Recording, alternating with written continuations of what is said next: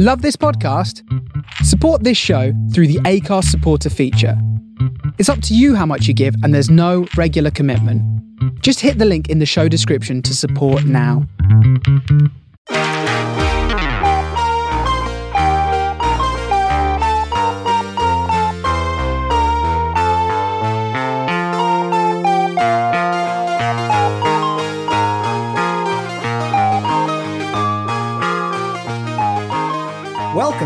Take It Away, the complete Paul McCartney Archive podcast.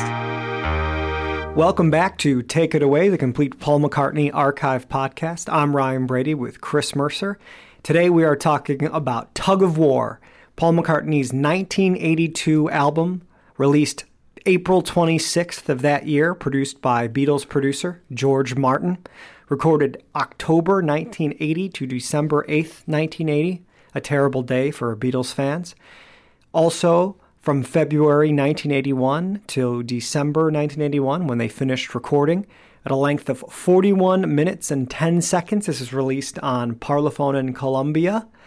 Chris, um, how do you feel about Tug of War? Well, I think we're back in primo McCartney territory here. Yep. I would say this is about the best one we've covered since Venus and Mars. Agreed. Absolutely. I can't quite personally put it on Ram or Band on the Run level, but I think it's a lot like Venus and Mars in that it's almost a perfect album, handful of missteps, but the missteps aren't deal breakers. I completely agree. George Martin is back. We've Ringo. We have a whole series of guests we'll get into.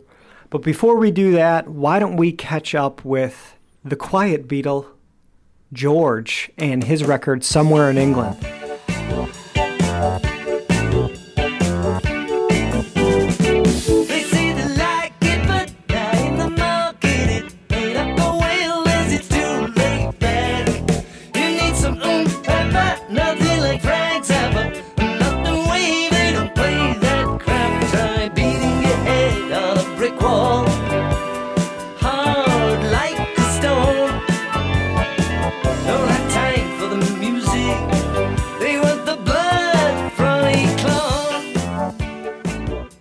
Very strong showing from George Harrison. I know that the album was accompanied by a lot of turmoil. George was asked to basically rewrite about half of it, as I understand. Yeah, from the label. That's true, right? Have you ever heard the original Somewhere in England? Do you have any idea what that consists of? The original rejected track listing I have here, I can read it. It's Hong Kong Blues, Writings on the Wall, Flying Hour, Lay His Head, Unconsciousness Rules, Sat Singing, Life Itself, Tears of the World, Baltimore Oriole, and then Save the World.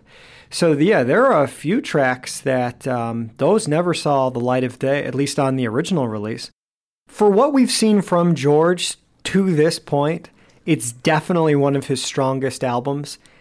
I'm okay with the fact that the label said go back and record more music. I'm always loath to admit that the label might be right, Yeah. but this time maybe it was. All those years ago, we probably wouldn't have. Blood from a Clone is a great track. A lot of those tunes weren't on the original track listing, and you know, I have the original track listing.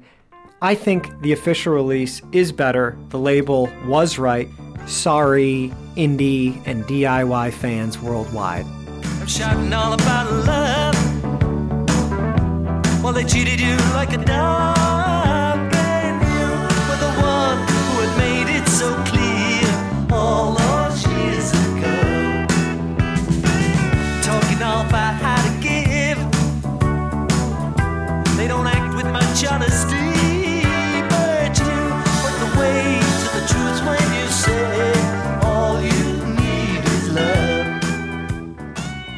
I picked this one up as a kid.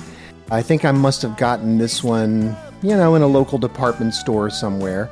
Not too long after it came out, so this is 81. I probably picked it up in 84. And I was very impressed, actually.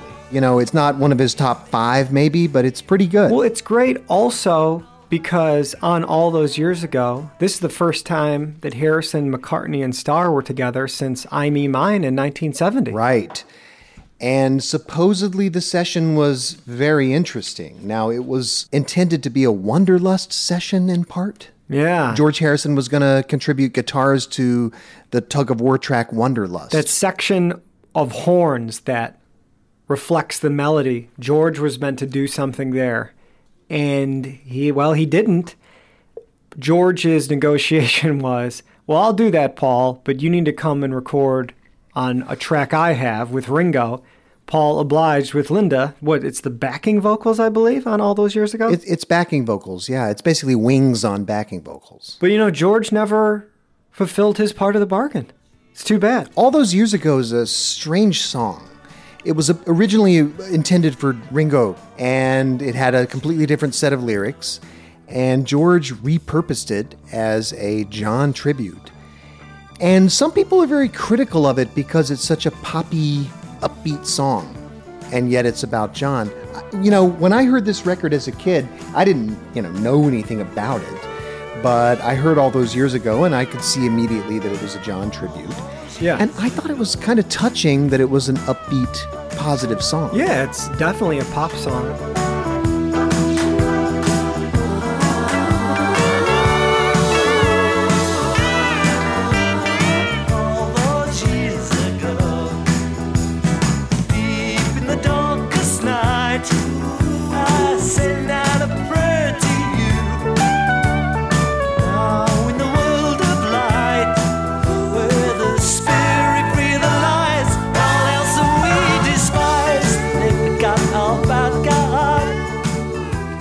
Number one on the US Billboard AC chart, Canada's RPM top singles chart, number two on Billboard's Hot 100. I, you know, I could go on and on.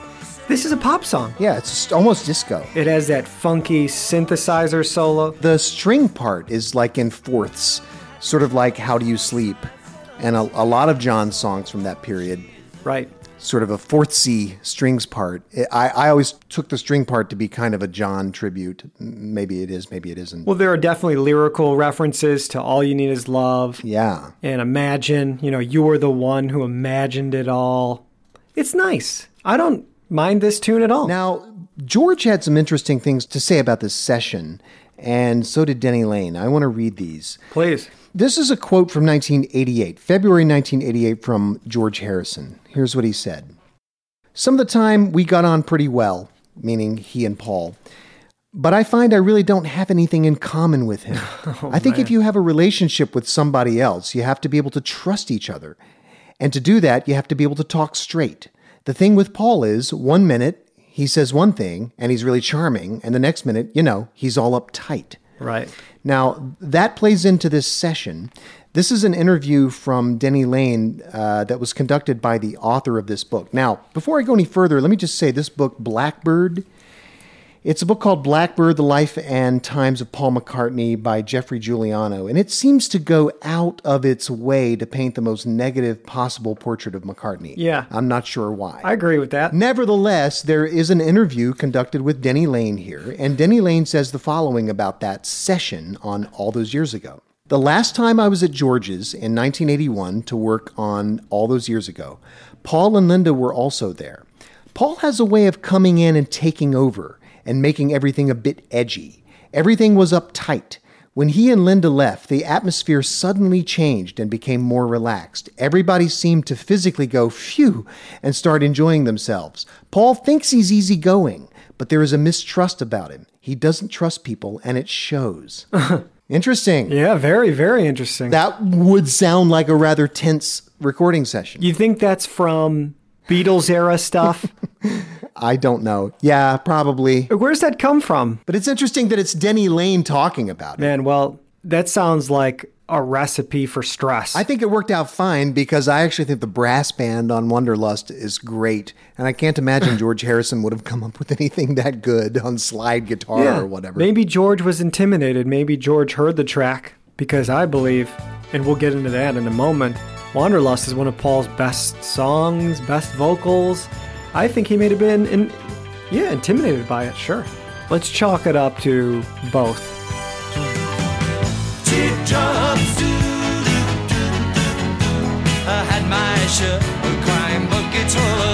Teardrops. So hard to take, I gotta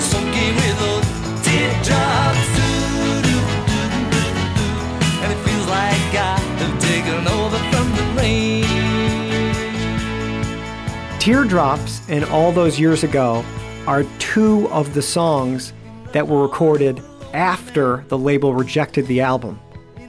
So, like Paul McCartney, maybe George Harrison responds to a bit of a challenge as well. You know, sometimes the labels squash creativity, and sometimes they rein in rock star indulgence. And maybe this is a case of the latter. This era, especially because we're dealing with records that were released after John Lennon was killed, feels like a seismic shift for George and Paul. I find that this period after Tug of War or Pipes of Peace are released, this is where we really see the birth of Paul McCartney, the solo artist. And, you know, the same for George Harrison, because we're going to see Cloud Nine, a big smash hit for George coming up in a bit. We won't ruin that for anybody. I mean, you all know what it is. But this is a different period. The 80s are a non John Lennon world where the three remaining Beatles are still competing for attention. It's very interesting, this period, and it's not covered as much as the stuff we've already gone over. Although at this point, George is pretty much beginning to withdraw. He made this album and Gone Tropo partly because of contractual obligations, right? He was ready to get out of it. He'd had enough. This whole endeavor, this whole rock and roll endeavor, had damaged him so much that he was tired of it. He was racing cars. He had a big perm at the time. Yeah, it's a very bizarre period for George Harrison. I love it though. A lot of weird recordings from both George and Paul during this period. I always loved this album, and, you know, spoiler alert, I love Gone Tropo too. The idea that he hated making it is alien to me, given how much I like it, but in spite of himself, he's having a good period. From here, a bit of history. I'll just waltz through this as quickly as I can. A little bit of housekeeping. You know, so July through October, this is 80. We have Wings rehearsing what become Tug of War and Pipes of Peace songs. You've heard these recordings. How do they stack up? Wow, it's really strange. I have tapes of rain clouds. Well, we both do, right? These recordings of rain clouds where they go on for what, 30 minutes recording rain clouds? I mean, we have tapes of, at least we have 30 minutes of tapes. Who knows how long they rehearse? Yeah. And they never did get it right. They had it at one point as kind of a country song. You can hear Paul sort of guiding them through it. And it, it- Denny's sort of uh, trying to help out with the song itself different points, but they're giving a kind of a country rendition of it, and it's not actually a country song. You could see how that might happen, but it's not really a country song. No. That's just one example. It's strange to hear Wings, you know, the 1979 Wings trying to make their way through these things. Yeah, things like Keep Under Cover, Average Person. Yeah, it's interesting to hear Wings trying these songs that I think of as definitively solo 80s McCartney. in the late 70s back to the egg era mccartney 2 era yeah it's very very interesting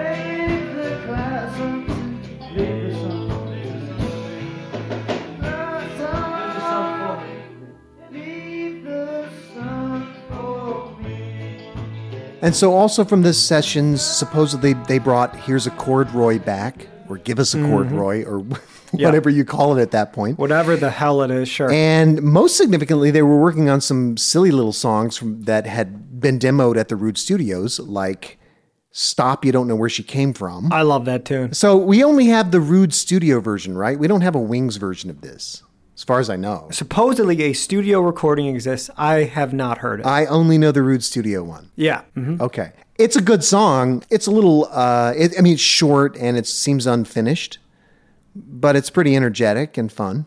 Let, let's play a bit of it. You better stop. You don't know where she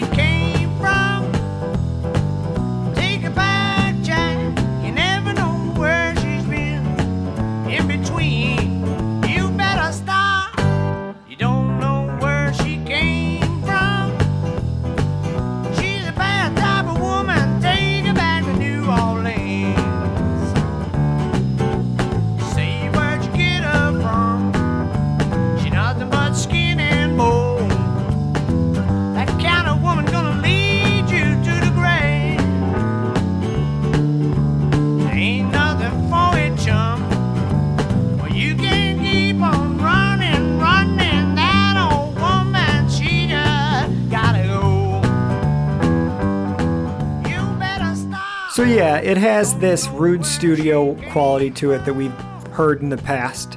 I would love a collection eventually of every single Rude Studio demo, wouldn't you? I would buy that up in a second. Yeah, I've collected all of them that I could find, but I'm sure it's not complete. But as you're saying, Stop You Don't Know Where She Came From, songs like Unbelievable Experience or Seems Like Old Times. Yeah, these Rude Studio songs. Unbelievable Experience is kind of a, an unfinished song, right? Right. What happened there? I have no idea. Do you want to quote some of those lyrics? You seem to remember a few of them. The way you toot your flute, Ombi Amba baby, you're a doggone kid now. I believe in an unbelievable experience. Yeah. So it seems as if he was on his way to a song there, but it, it didn't quite work out. Right. But it's it's still kind of a cool demo, you know. Really cool. I love that little tune. It sounds really good. Let's play some of that for the folks here.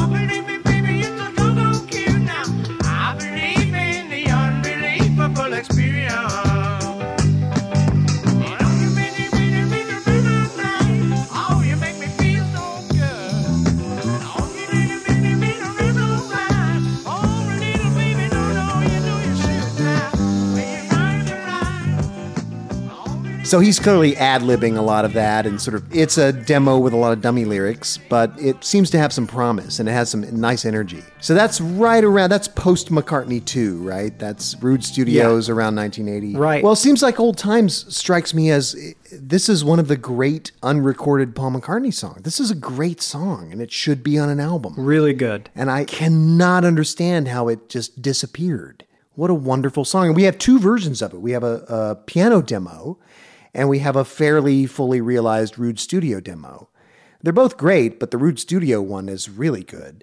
The other day I met someone I had known in another lifetime.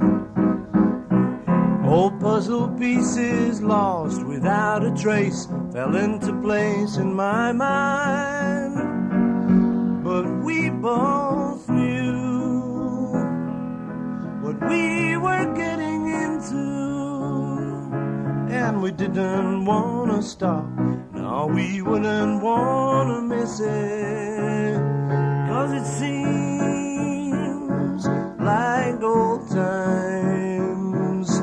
So like long ago that I hardly even know who's who anymore. What's new anymore?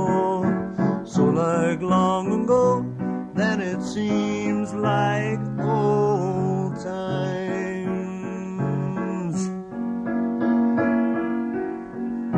Familiar music man singing me a song from another lifetime. When urgent letters waiting for the post were uppermost in my mind. But he got through. Then before we knew it, well, we didn't wanna stop. No, we didn't wanna do it. Didn't wanna stop. Cause we wouldn't wanna miss it. Well, it seems like old times. So like long ago that I hardly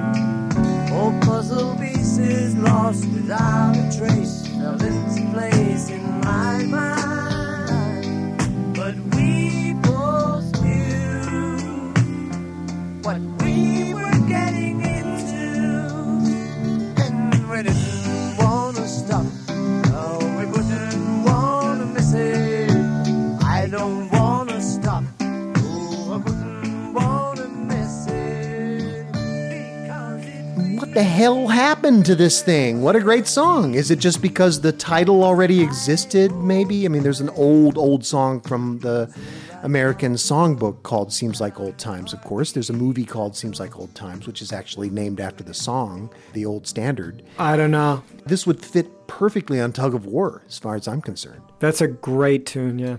What I understand, and this could be wrong, George Martin makes an appearance in late 1980 in Paul's life. He has this tune that we all know. We all stand together. You know, the frog chorus is. We'll come back to that tune. So Paul's back in the studio with George recording this song. And this is when Paul has the idea to have George come back and produce his next album, what he thinks is the next Wings album.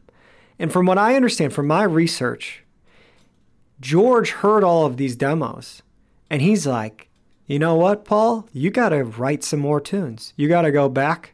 You have to write some more stuff. So George Martin rejected Seems Like Old Times? if I had to put money on it, that's what I would say it is. Yes. Interesting. Well, let's talk a little bit about George Martin. All right. Eh, this whole period between the end of the Beatles and Tug of War, he was pretty busy during that time. Yes, he was. He was producing some pretty major acts, and he, he actually produced some pretty giant albums.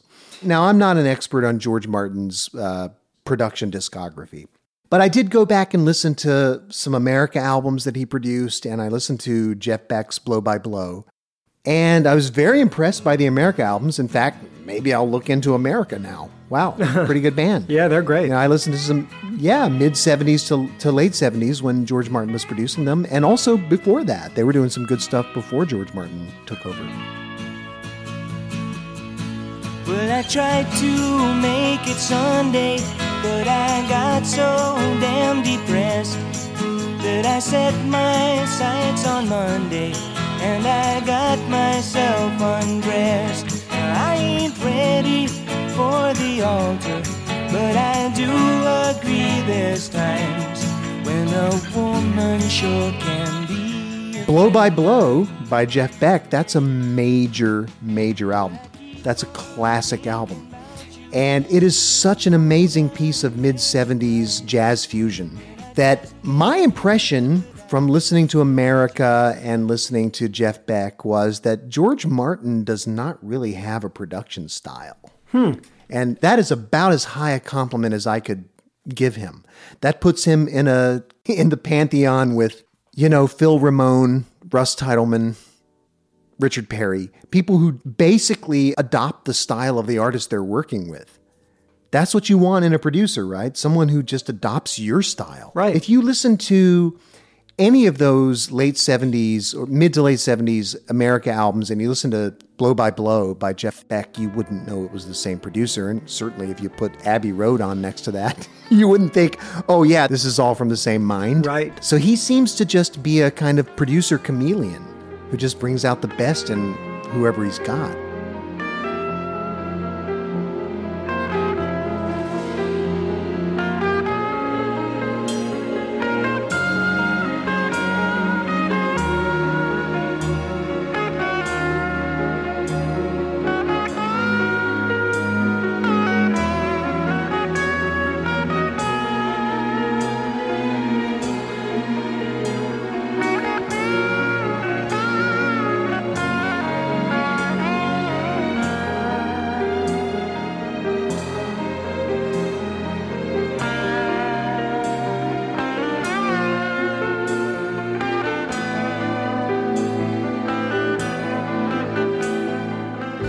The same time, he had produced Jimmy Webb, Neil Sedaka, Cheap Trick, and I'm looking at this list of albums, and I would have never said, "Oh yeah, these are George Martin records." I actually was like, "Wait, what the? What is this? It's crazy. It's really, really crazy." So you hire someone to be your producer. You're not looking for their sound. You're looking for them to bring out your sound. Right. And that seems to be what George Martin does, and that's what all the great producers do. You listen to a Phil Ramone record by Billy Joel, you think Billy Joel. You listen to a Phil mm-hmm. Ramone record by Paul Simon, you think Paul Simon.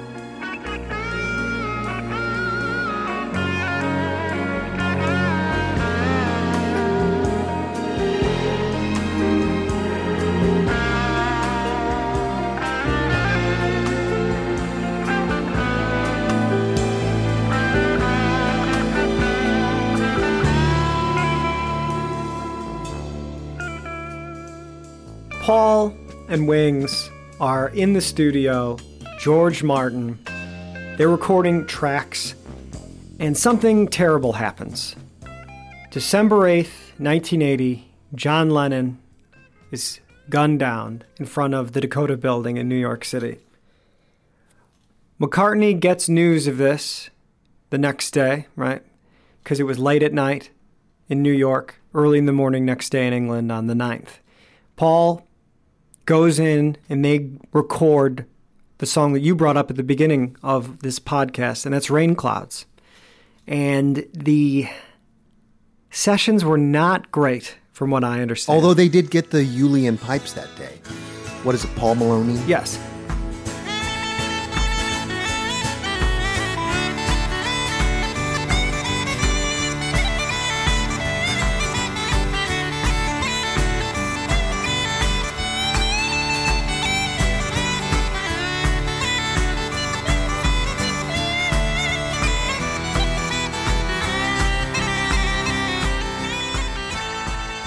So that song, and I remember first hearing it thinking like, I think this might be unfinished. Like it makes sense that it's a B side because there's not a lot of drums, there's not much to the arrangement, but the song's beautiful. This is the song they were recording. The song's beautiful. Yeah, this is the tune they were recording when John was killed. This is it. This is the time capsule. Yeah. And I can understand Paul's decision based on what I know about Paul McCartney being the ultimate workaholic. That his response would be Look, the press is surrounding my house. I can't think straight. Why don't I go to the studio and just work?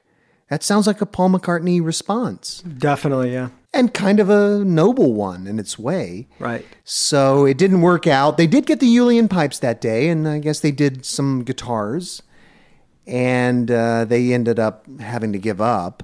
And Paul came out of the studio that day, again, surrounded by press, and he famously had this faux pas because he just didn't want to talk. Yeah. And he just said, Yeah, drag, isn't it? Okay, cheers. and took off. It sounds really bad. Yeah. But I totally understand. Imagine that you just don't want to talk. It's just unbelievable that this thing has happened and people are sticking microphones in your face. And you're coming out of a recording session that fell apart because, of course, you couldn't do it. What is there to say? He doesn't have anything to say. You're going to say it's a drag. It's a drag, isn't it? It's a very human moment for Paul. He's very private, and I can't imagine him wanting to open up in a situation like that. That's why he was in the studio for crying out loud. Right. But it sounds like it was a very fraught session. A lot of tears, a lot of hugs, and somehow somehow they got those awesome bagpipes down. In a way, it's the soundtrack to Lennon's funeral, right? Aren't bagpipes often a feature of some funerals? Why not? Yeah. Yeah, and it's a beautiful song. Not only is it a great song, it's a great record. And I've been disappointed since I was a child that it was a B side. I guess we'll get into it when we get into Tug of War, but Yeah. it belongs on the album. It does. Great song. So this happens. Wings gets back together for a brief period of time to put the finishing touches and overdubs on a group of 12 songs, famously unknown but known as hot hits and cold cuts. Then they take two months off, right? Then they start up again at a studio George Martin has built in the Caribbean, Air Montserrat. And they're here from the 3rd of February to the 2nd of March, and they have the greatest time. They record amazing music. Carl Perkins shows up, Stevie Wonder shows up, Ringo shows up. And this is where Denny Laine famously quits because he critiqued a lyric in Somebody Who Cares. Well, it can't be that, right? It seems as if something must have been going on. It can't just be that they fought about a lyric and that was the end of their relationship, because it was, in fact, the end of their working relationship. This is it. Paul must have needed to burn that bridge. He must have needed to move on. Let's look at McCartney's life in the past couple of years here. He releases Back to the Egg, it bombs. Mm-hmm. He gets put in jail for marijuana possession in Japan. yeah. Holes up in a farm, records the zaniest album he's done to date, scores a number one with that, though. And then his best friend, and maybe the reason that he has this career, John Lennon, gets killed. I would burn the bridge. My, I would burn them all down. Get like, let's start again. Yeah, it makes me sad because we've been big Denny Laine flag wavers throughout this podcast. We like him, right? We like his songs. I love Denny. Yeah. Yeah, yeah, we like his contribution to Wings, and I think he's a really good partner for Paul. But it does seem as if it had run its course. Absolutely. It's too bad though that it has to end in a kind of an acrimonious way. It is sad, and it reminds me of something that one of our friends from the web, Paul B. Kilgore, sent in to us. I'm going to read from an email he sent us not too long ago.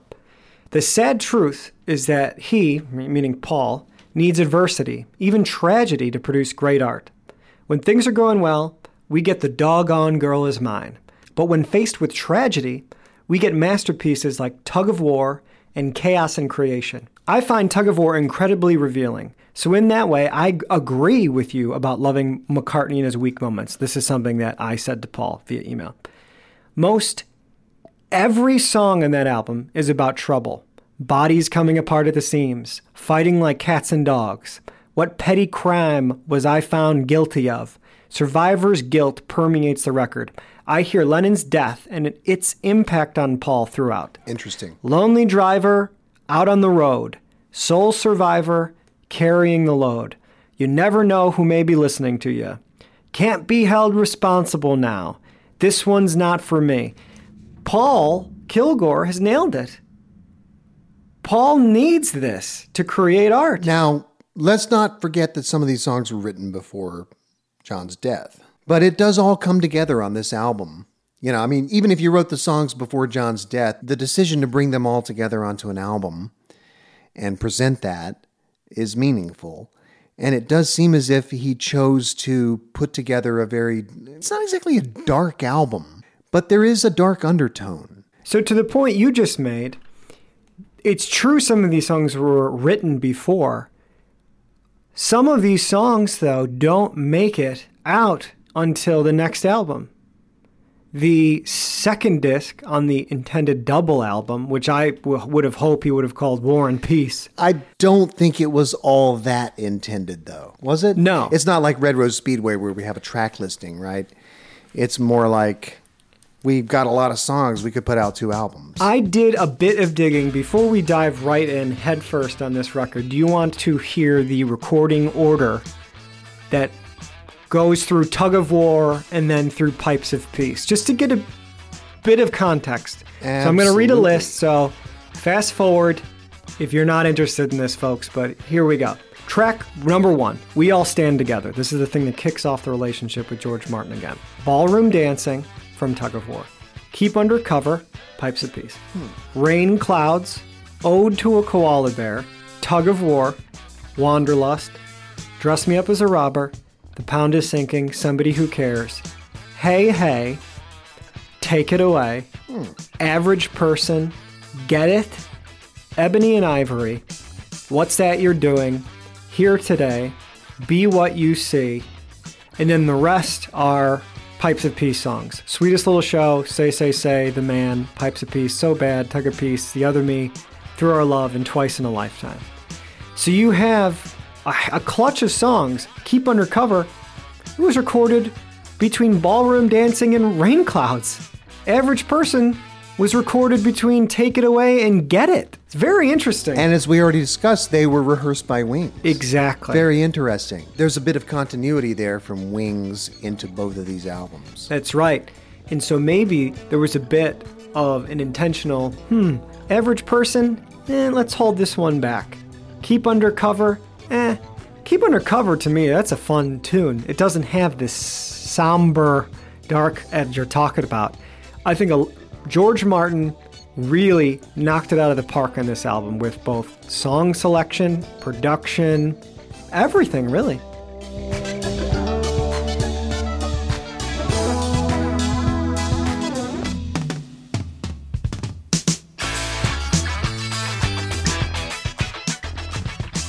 So, what was it like the first time you heard this album? I heard this album winter sometime in the late 90s, mid to late 90s. Interesting. It will always be a Christmas album for me. Big Christmas album for me. I, I I hesitate to talk too much right now about this whole thing because I want to talk about it in the next podcast. But Tug of War and Pipes of Peace were not only my first Paul McCartney albums, but they were really my introduction to the Beatles. Hmm. Imagine how absurd that is for some of our older listeners. Yeah. That here's this kid who's like, okay, if I can just check out this Paul McCartney guy first, maybe I'll give this Beatles thing a chance. Well, sure, but he could, but that's because he's on the radio. He's actually doing stuff. Yeah, he was on the radio. Yeah. Yeah, I got Tug of War and Pipes of Peace for Christmas, 1983. And I listened to them at five o'clock in the morning. And I'll talk about that more in the next podcast. But, you know, if you have twins, somebody has to be born first. In this case, it was Pipes of Peace. Tug of War uh, happened at about 5:45 in the morning. It was the more important album of the two by far. Right. You know, this was a life-changing hour and a half. With Pipes of Peace being the new Paul McCartney album at the time, but with Tug of War not being very old. So I'm with you on the Christmas thing, man. yeah, absolutely. Although it was not released at Christmas. Pipes of Peace is justifiably kind of a Christmas album actually, but not Tug of War. Yeah, this was released in right around the time we're recording it, you know, what is it, 40 years ago. It was among the weirdest pop albums I'd ever heard, and I felt awed by it. I listened to it a few times, and I was much more focused on it than I was on Pipes of Peace. I didn't understand how you could just have a song that was made up of three songs. Yeah. Even though I'd already heard scenes from an Italian restaurant, I still didn't understand the pound is sinking. Like it was so bizarre. I mean, scenes from Italian restaurant is one thing. Yeah. Pound is sinking is what, three and a half minutes? Something like that? The pound is sinking is two minutes and 56 seconds. So I'm, I'm overestimating how long it is. You have Get It followed by Be What You See. A few tracks later, you get Ebony and Ivory, but that wasn't what I was focused on. Well, let's, why don't we just kick it off then? Right at the top of the record, A side, track one, Tug of War.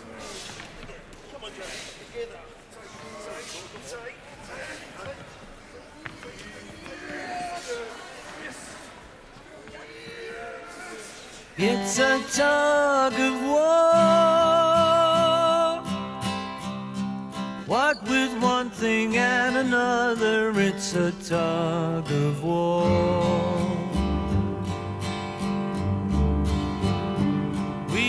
Expected more, but with one thing and another, we were trying to outdo each other in a tug of war.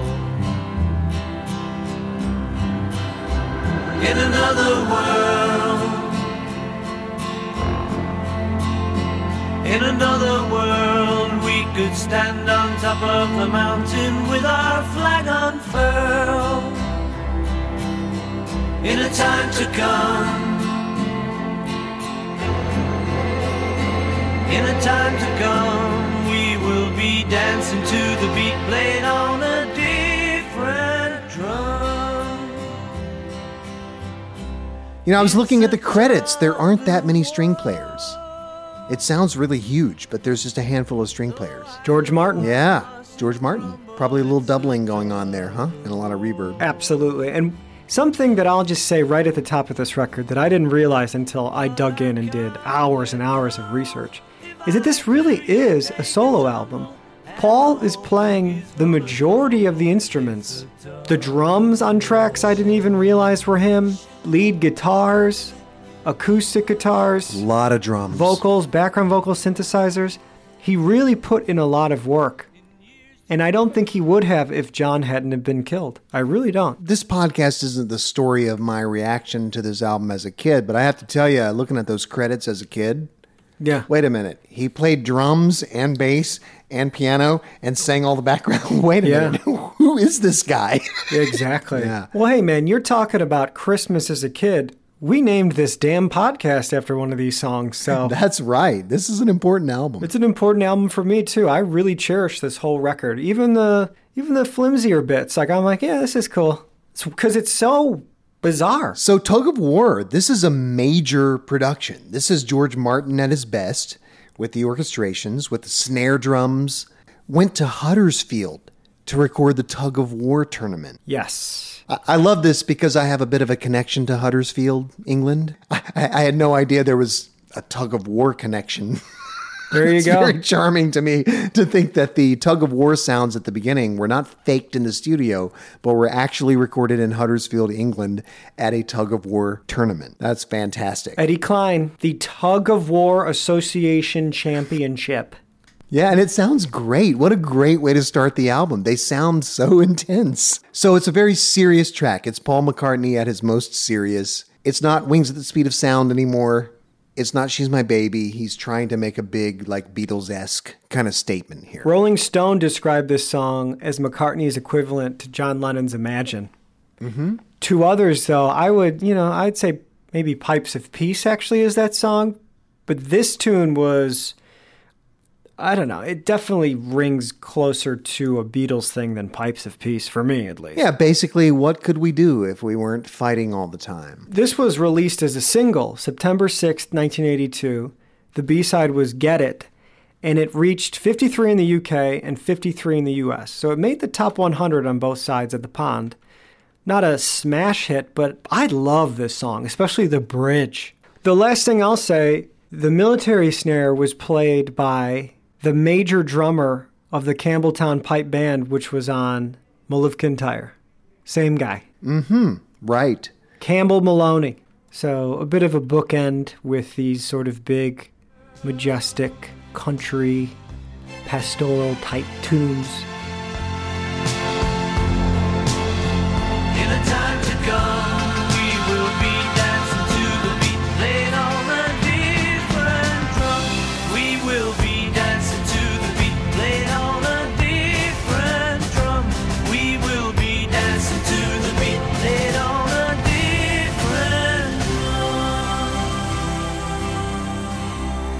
It's a tug of war.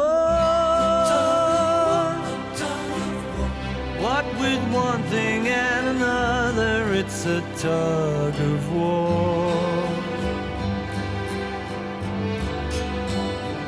We expected more, but with one thing and another, we were trying to outscore each other in a tug of war.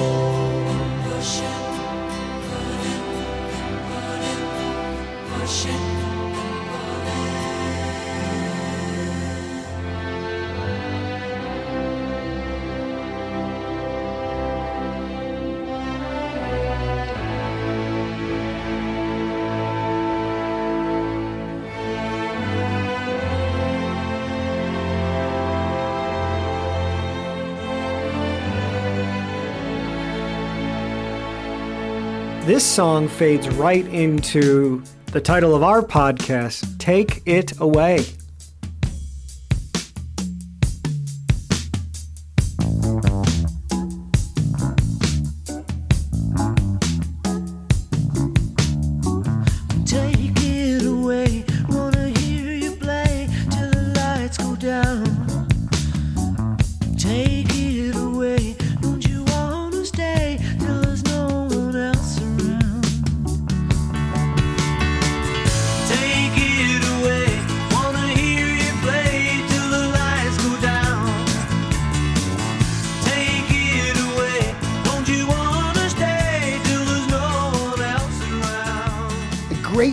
And you know what? I just watched the video, and it's a good video, too. Really great with video. John Hurt.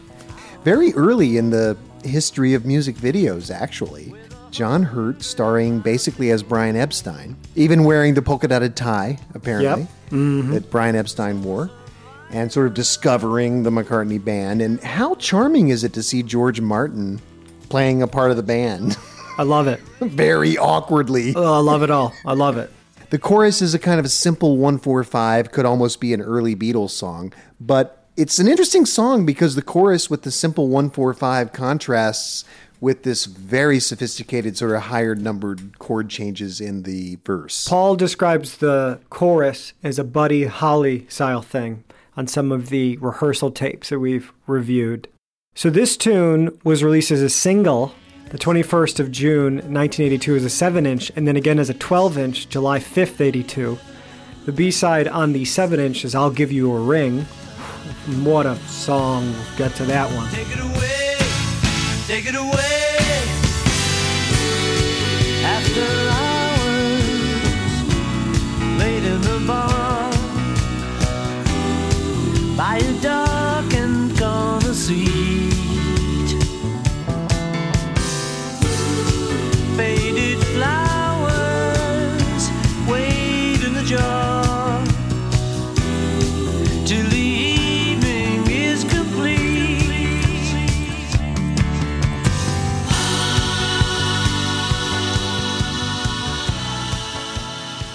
What an amazing horn arrangement. Yes. George Martin just at his best here with the horn arrangement. Let's just play some of that horn arrangement.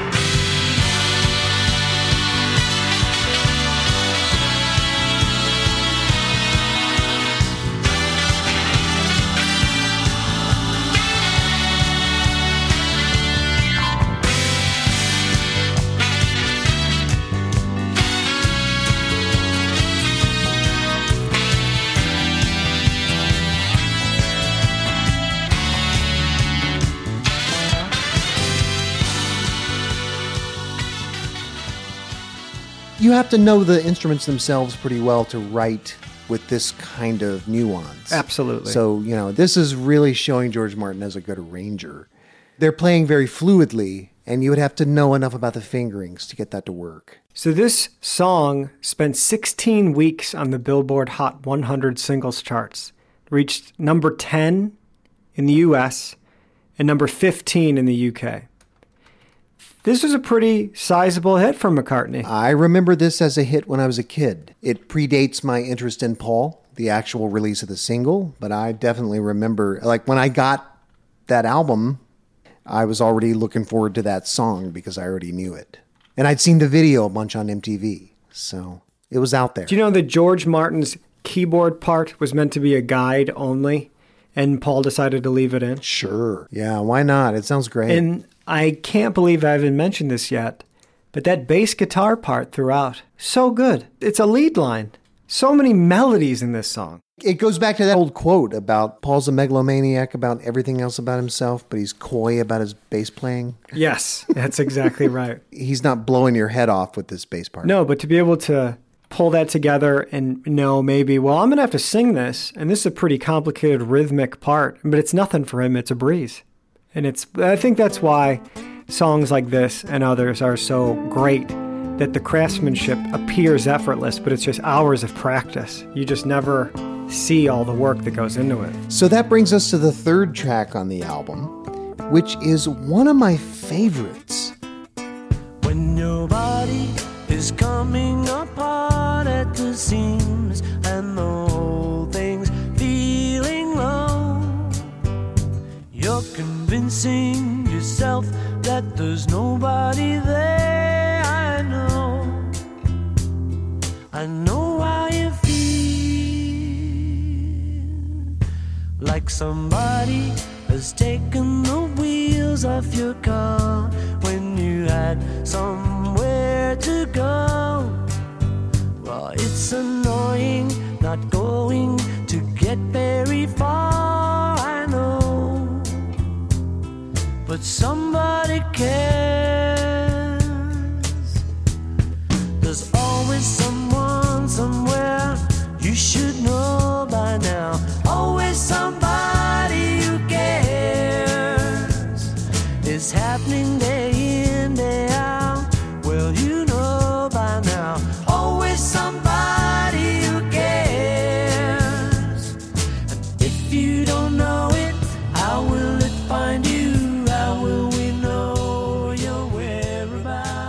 Really, it's what a great song. And I just found out, to my horror, disgust, that he wrote it like really fast. Really, really fast. He wrote the chorus like, okay, we're going to record it, so I better write a chorus. It's, it goes back to a man we was lonely, where he wrote the chorus at lunch. You know, Yeah. He's got Spanish guitar in there. Pan Flute by Adrian Brett. Denny Laine playing a synth guitar. It's a great song. Yeah, he's got the verse in the minor key and the chorus in a major key, which you know, tips you off that he wrote them at separate times, but it just works perfectly. He wrote this tune as a fresh song to play for Stanley Clarke and Steve Gadd. They were arriving on the island. Here, you know, here's a new tune. Let's get to it. Brand new for you guys. Yeah. Well, you think back on the Ram sessions. He had uh, Denny Seiwell, Hugh McCracken showing up every day. Yeah. And they just started at, you know, nine in the morning and worked all day on that song. You like the lyrics to this song? Yes, I do like the lyrics to this song. You know, a, a little bit grim in the verse and then becomes really positive in the chorus in the major key. However grim things might be, somebody cares. Yeah, it, I like the lyrics to this song. I've got nothing bad to say about this song. I used to think that the lyrics about the wheels of your car not being on were clumsy, but the older I get, the more I'm like, I suppose.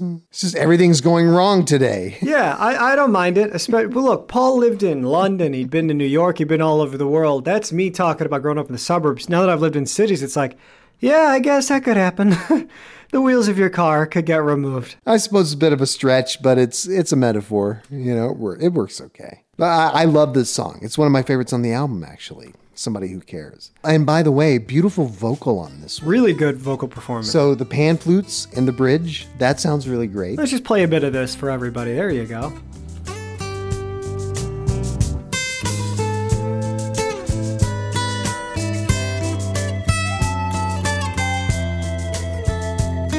I know how you feel like somebody has taken the wheels off your car when you had somewhere to go.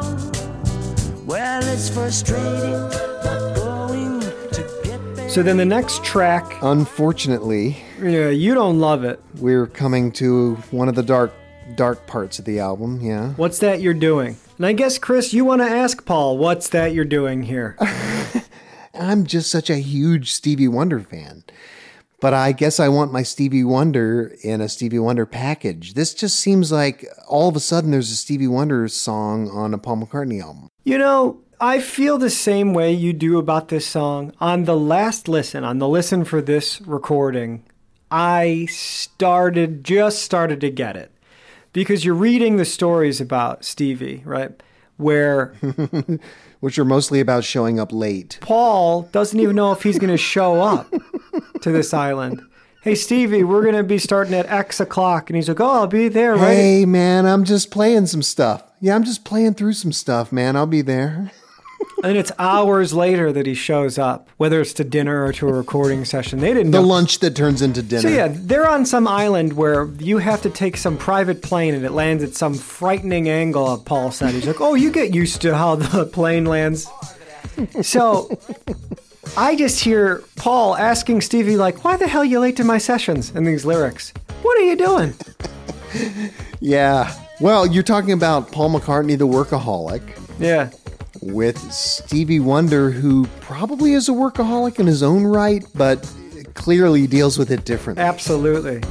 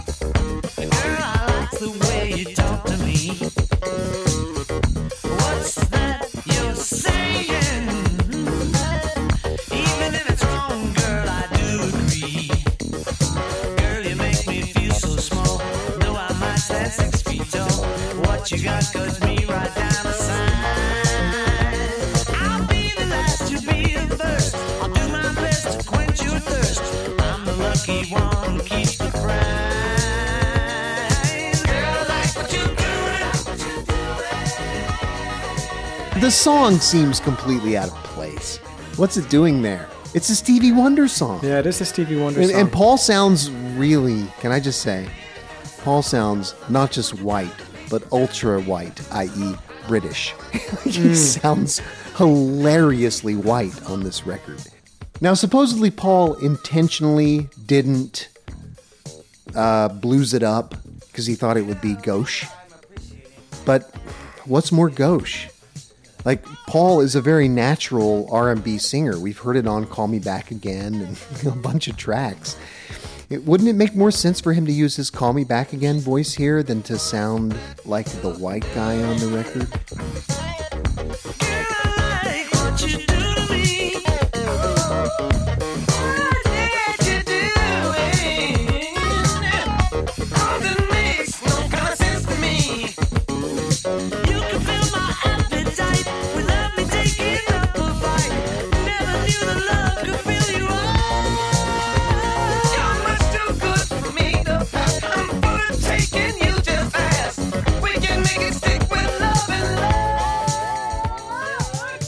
This is one of my two giant, giant missteps on this album.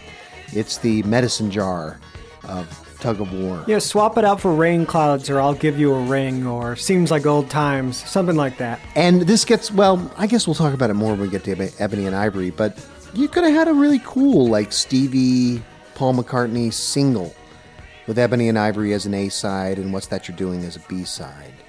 And that would have made sense. Yeah. And we'd be talking about that as a single that came out around the time of Tug of War instead of talking about how it mars the album. Write in take it away podcast at gmail.com. That's take it away podcast at gmail.com. Complain about us.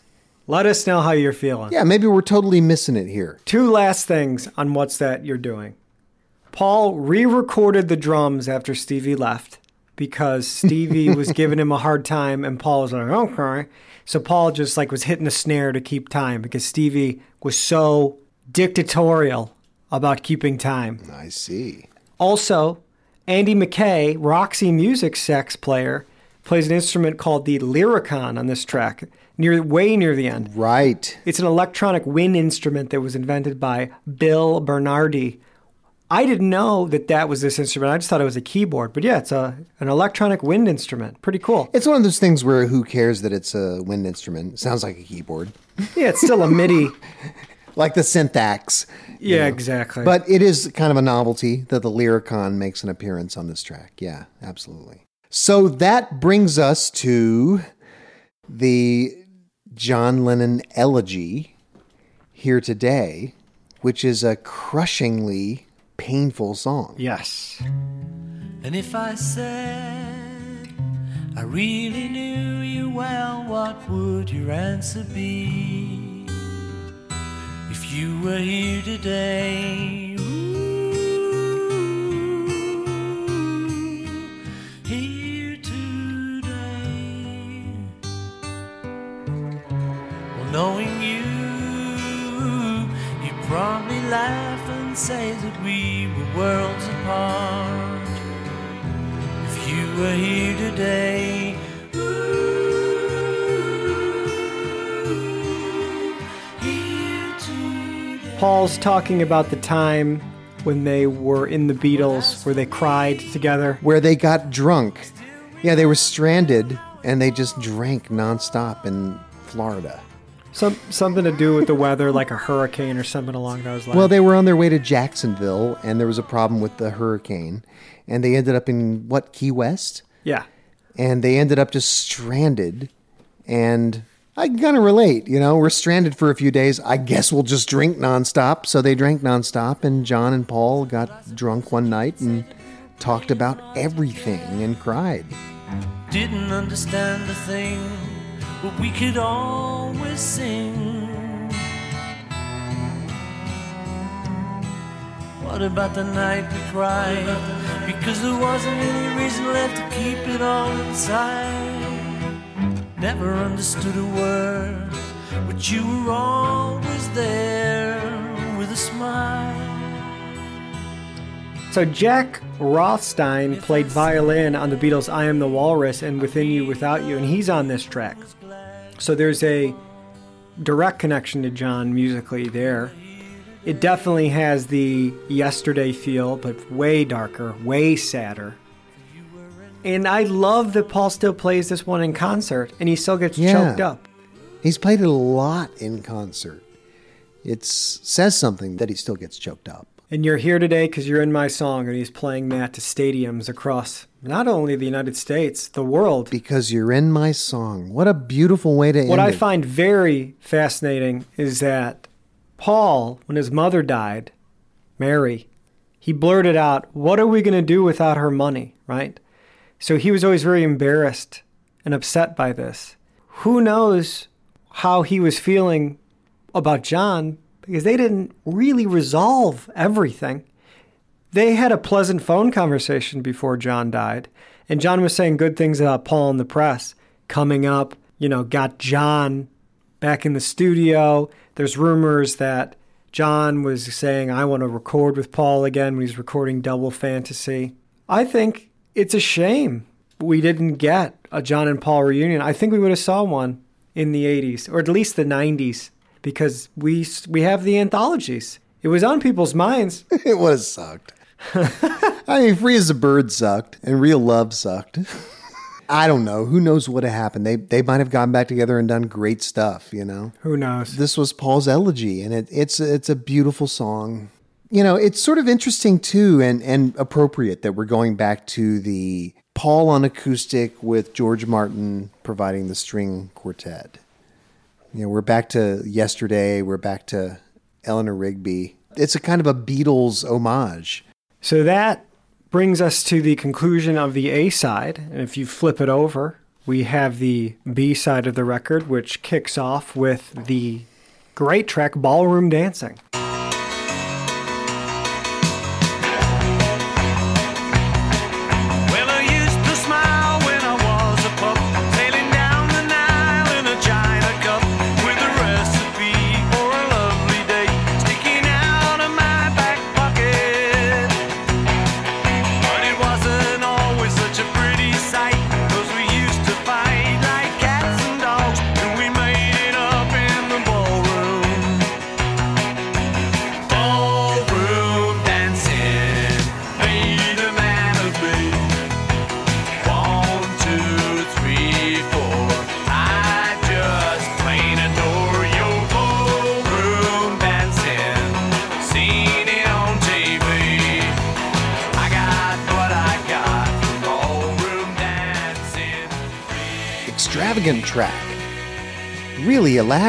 Yeah, this one is a wild track, which I just found out was it was meant to be released as the single off of Give My Regards to Broad Street. Yeah, and the re recorded version. It was also intended to be the single from Tug of War, right? It was going to be the fourth single. That's right. So a couple times this one got mixed as a single. What an amazing record.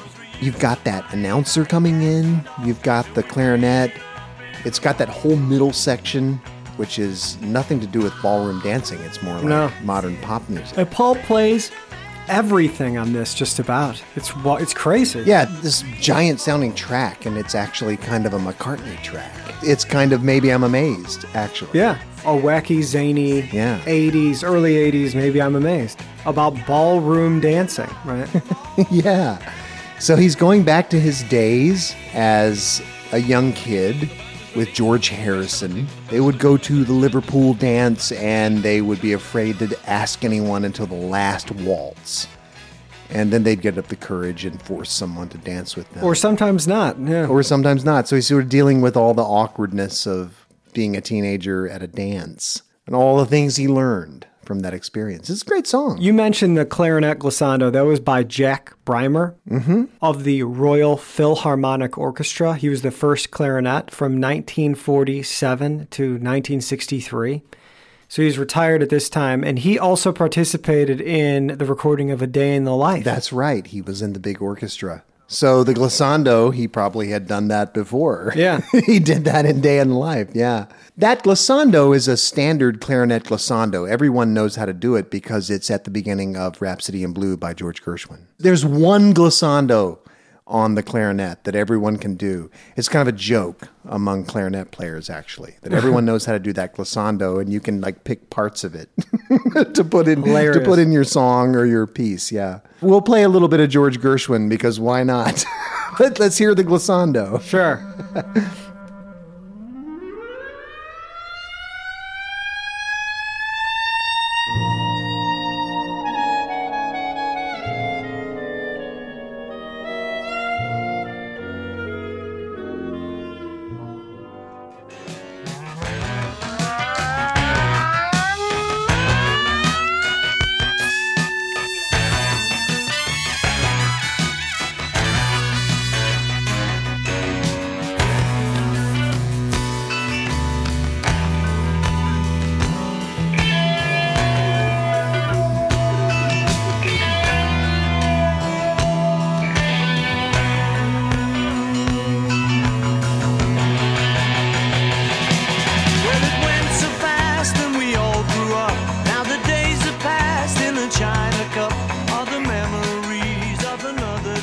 So you also mentioned an announcer. That's Peter Marshall, a popular American television and radio personality from the 50s and 60s. So some think that this tune is a reference to a show Marshall hosted called Come Dancing. I don't know it. Do you know this show? No, I, I don't know it. It's sort of an American bandstand type show, though, right? Yes, exactly like that. And again, listeners, please, we don't know everything. You tell us. We're finding actually that the dialogue This is before our time. This is well before our time. yeah. way before. We're, we're, we're comfortable dating ourselves, but, you know, there are limits. Exactly. So yeah, I love this tune. It's a huge number. I know George Harrison particularly loved this song. At least he loved the Broad Street version. There's documentation of that. Mm-hmm. You like the Broad Street version, right? You know, I like it, and I thought I liked it more than this version, but I don't. Okay, because I thought I remembered you saying that. I don't. Well, you know, I thought I did, but you want to talk about weird. My first time seeing this song was when I rented this movie in the 90s.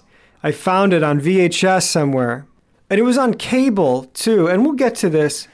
We'll get to it. But man, I remember making a decision do I buy, give my regards to Broad Street, or do I buy Tug of War? Because I wanted to hear ballroom dancing. And this is a time pre Amazon, pre previewing. But post vinyl, right? When was this? Late 90s, you said? Yeah. So it was well after the time when you would have picked it up on yeah, vinyl. yeah, yeah, yeah. I thought Broad Street was some kind of compilation, some kind of mid 80s greatest hits, like, oh, I got some Beatles songs on here. Kinda is. That's what it is. Yeah, but they're re-recordings. That's the that's the wildest part. We'll get to it. It's such a topic. Speaking of the Beatles, the next track on this record, "The Pound Is Sinking," this Oh is a great God. one. This is a great song. You said it was two minutes and 50 seconds earlier? Two fifty six. Let me tell you something. This is what I'm looking for in a Paul McCartney song. that is to say, I'm looking for about three or four songs. Good lord. This is actually a suite, and it's a bit like Band on the Run, or maybe it's more like Live and Let Die in that it's more compressed, right? Live and Let Die might even be longer than this. Sure. Yeah, but it it is actually made up of really kind of three songs, would you say? Yeah, you have the "Pound Is Sinking" part. You have the "Hear Me Lover" part. And you have the I fear my dear. It's eminently clear that you can't see the trees for the forest. Yeah, that strange part where he sings in an upper class British accent. Mm-hmm. The pound is sinking. The peso's falling.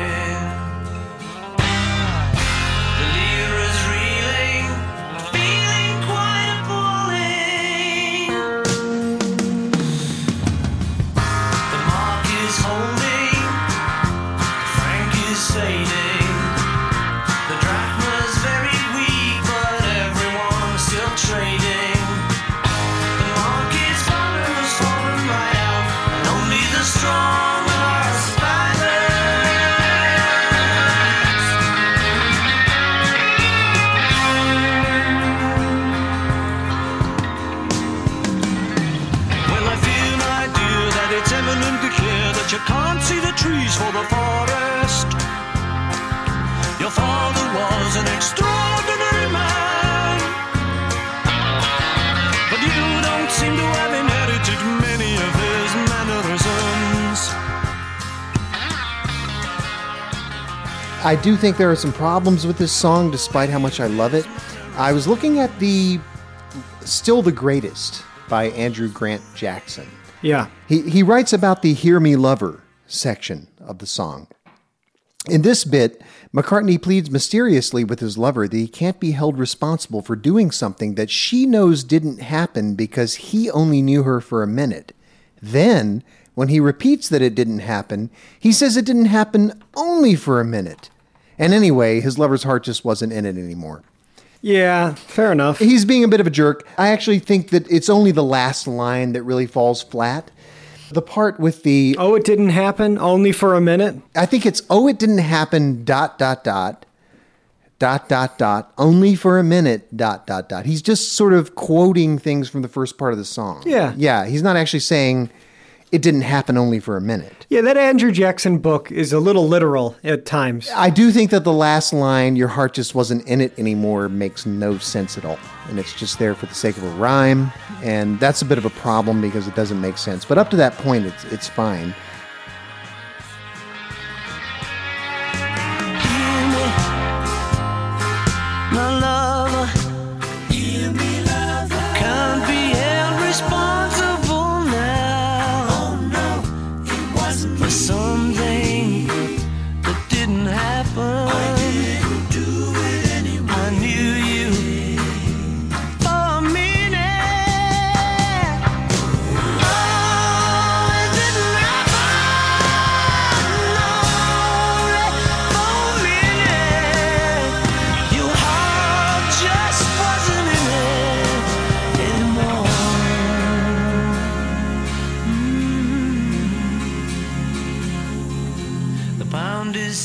So we have a lot of concerns with the stock market and with, you know, uh, dollar values, so to speak, going down all over the world and people getting very upset about it.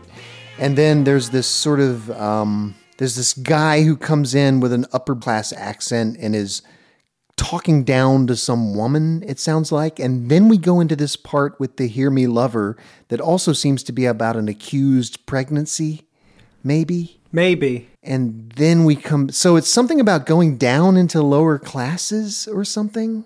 What's happening there? I mean, I always took it as we're dealing with the world economic situation and then we're dealing with some like condescending upper class British guy and then we're dealing with like a woman who's gotten pregnant by accident and the guy's denying it and then we're back to the pound is sinking.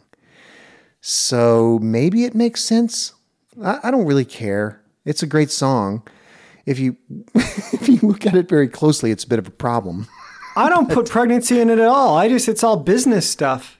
It's all money. It didn't happen only for a minute. yeah. That sounds like I only knew you for a minute. It didn't happen only for a minute. Like the your fortunes can change on the stock market in only a minute. That's how I always take it. Oh, it didn't happen. Oh, you know, you're saying, "Oh my God, it didn't happen." I read some stuff about Paul getting hit with a lot of pregnancy accusations after he became a Beatle, after he became famous in Liverpool. Everyone thought that Paul was the town bull and everybody's baby was Paul's baby, and that might have been what he was reacting to. Twelve years later. Uh, yeah, why not? Yeah, I, you know, I don't completely buy into that. At the very least, that part of the song seems to be about an affair with a lover who took it more seriously than he did. I think the lyrics are a bit ambiguous or a bit mysterious, but it's okay. It's a cut and paste song. And we know that these were, in fact, we should play the demos because, in fact, we know that these were separate songs from the demos. Yes. So this is a classic Uncle Albert sort of cut and paste job. The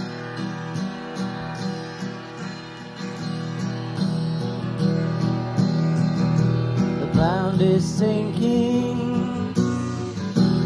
peso's falling,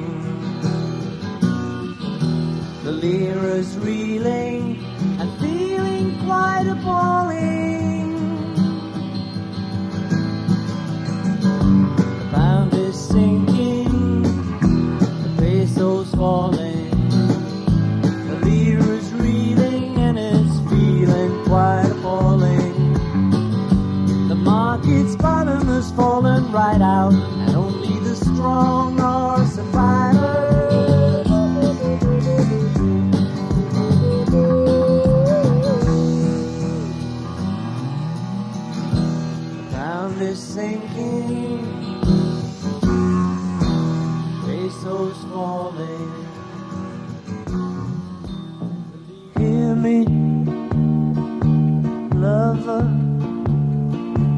Can't be held responsible now for something that didn't happen.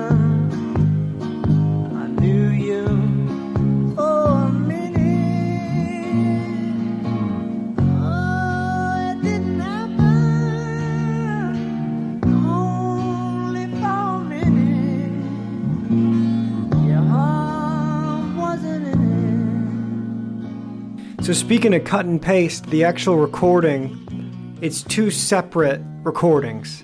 I don't know exactly which parts, but there's a razor blade cut that splices these together. A razor blade cut into the multi-track, into the one-inch multi-track, which is a big deal. Yeah. And that's very, uh, very George Martin, very Strawberry Fields. Like we'll just make a cut.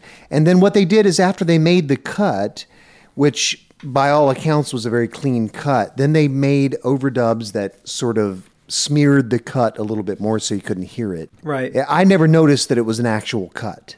I would have assumed it was a Happiness is a Warm Gun type band, you know, working through the actual tempo changes. But it turns out that they were not. They just recorded it in separate parts and, and edited.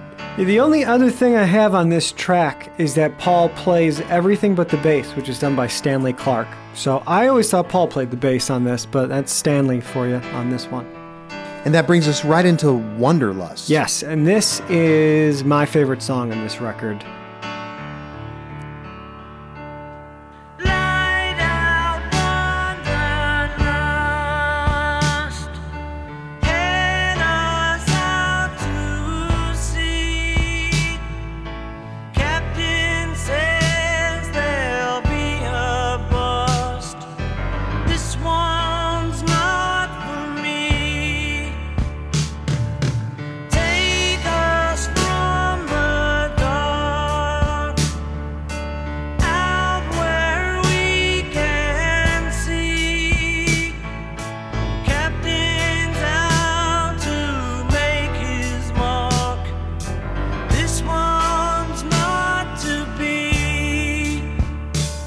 Think this actually is Paul's best vocal performance, period. There's just something about the way he sings this one. There's such power to it. The counter melody. The counter melody is beautiful, and he came up with that late in the process, too. The demo does not have the counter melody. And he's really screaming this one too at parts. Like there's some of that rock and roll to it, but it's a ballad. I just feel free when I hear this song. And that's what this one's about.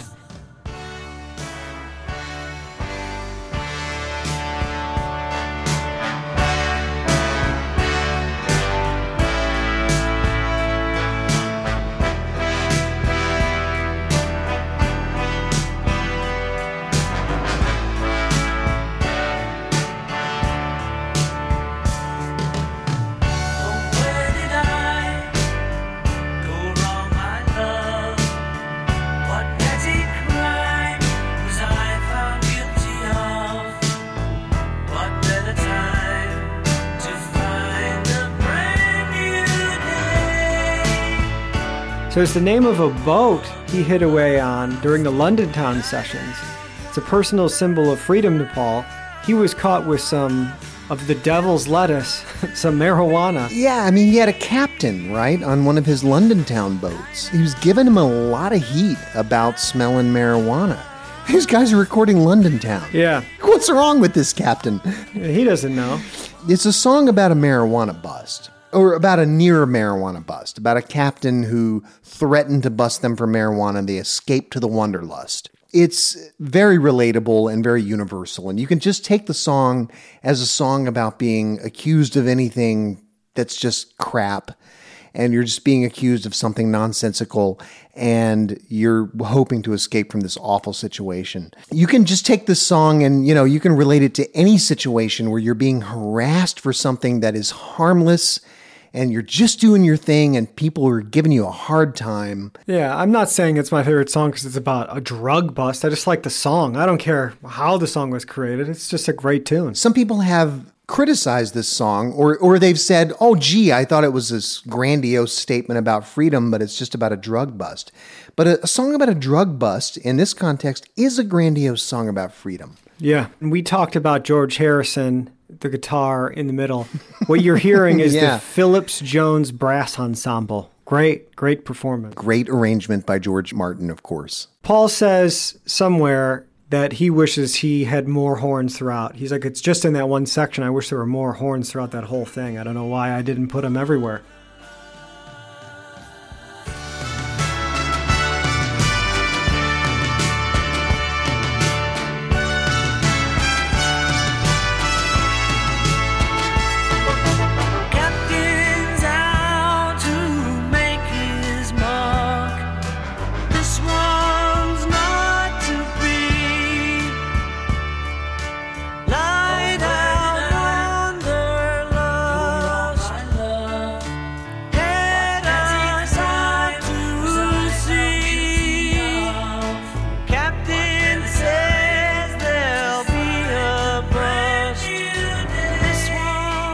Paul's on everything on this one except for um, it's Adrian Sheppard on drums, and then they don't know if it's Denny or Paul on bass. Sounds like Paul to me.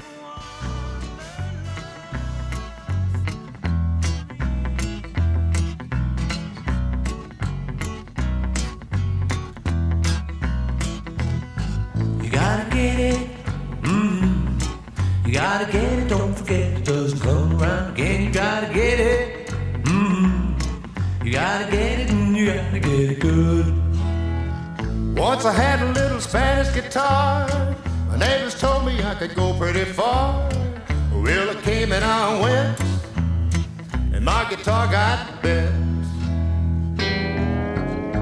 But I discovered that the people who love are what we need if we get up above it all. And that's that, unless the world is flat. I wanna get it. So that brings us to a little treat on this record, a short little acoustic number. Well, not that short, 2 minutes 28 seconds. Paul and Carl Perkins singing the song Get It. Get it. Yes. Perfect little song. Really nice tune. I've always liked this one. Yeah. Never really understood why it wasn't more revered, especially because this is not at the end of Carl Perkins' life, but Carl still sounds good and he's, you know, he's an older man. This this is a Beatle who covered Carl's songs successfully, Right. bringing his hero onto his own very successful album. It's very nice. The Beatles did more Carl Perkins songs than any other covers on their actual albums. Yeah, that's right. So this is a song Paul wrote for them to sing together, and it's a beautiful little song. Yeah, it's really great. And so the laughing at the end comes from this story Carl tells Paul. Paul, I guess, took Carl to a yacht. A guy named Mike Bott had a yacht in the Caribbean. And on this yacht, they're just experiencing the highest levels, the greatest experience you can have. Servants and great food, great drink. Carl turns to Paul. He goes, Paul, where I come from, they call this shitting and high cotton. Paul says this to Carl in the recording, and it's cut out. They had to cut it out for, well, Paul says the radio, but I doubt this thing really ever played on the radio. But that's why he's laughing. And I had never known that. It, it is a very genuine laugh at the end there. Let's hear that laugh at Yeah. the end. In fact, we'll just take that transition into Be What You See. You gotta get it and you gotta get it good. I hear you. Go, kid. Come on, let's get it. You gotta get it,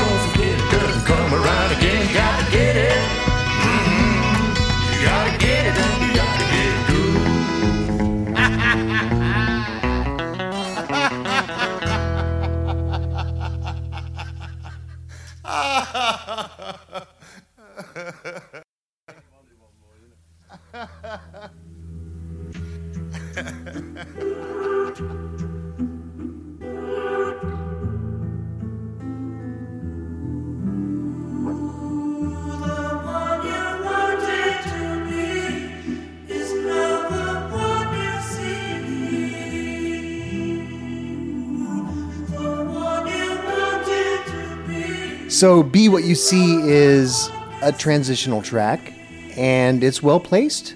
This is fine. And as a matter of fact, you need something. You need a little something to get you from Get It to Dress Me Up as a Robber. And it's even referred to as a link on the album lyrics. Paul said, I wanted a few moments on the album where, like on a Pink Floyd album, you'll get a sound developing into another sound. So you have this on Ballroom Dancing with a clarinet into the muted trumpet, and you have this, you know, an acoustic guitar throwback number with a laugh, kind of a menacing laugh when it's over the soundscape mm-hmm. of Yeah, it's a little creepy, right? yeah, yeah, especially the placement of it. Then you get this little philosophical statement from Paul, you know, the one you wanted to be is now the one you see. I love that line. Yeah, and he's using the vocoder, and he's a he's a big fan of the vocoder. Of course, we know that from Good Night Tonight. And it's used very beautifully here. And it's an atmospheric moment that leads us into an atmospheric song. Really, we need a little transition here. And that gets us into Dress Me Up as a Robber.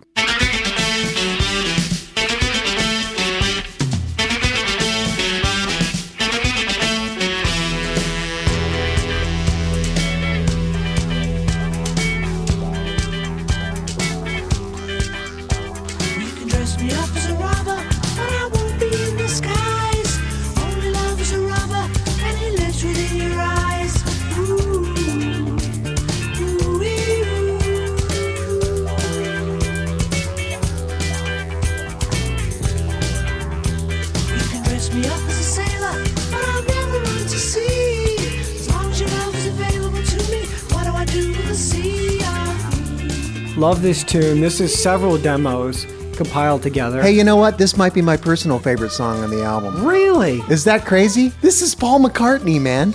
Uh, you got the amazing, weird falsetto, and then when he drops down into his baritone range and he just sounds like Paul McCartney again, it's amazing.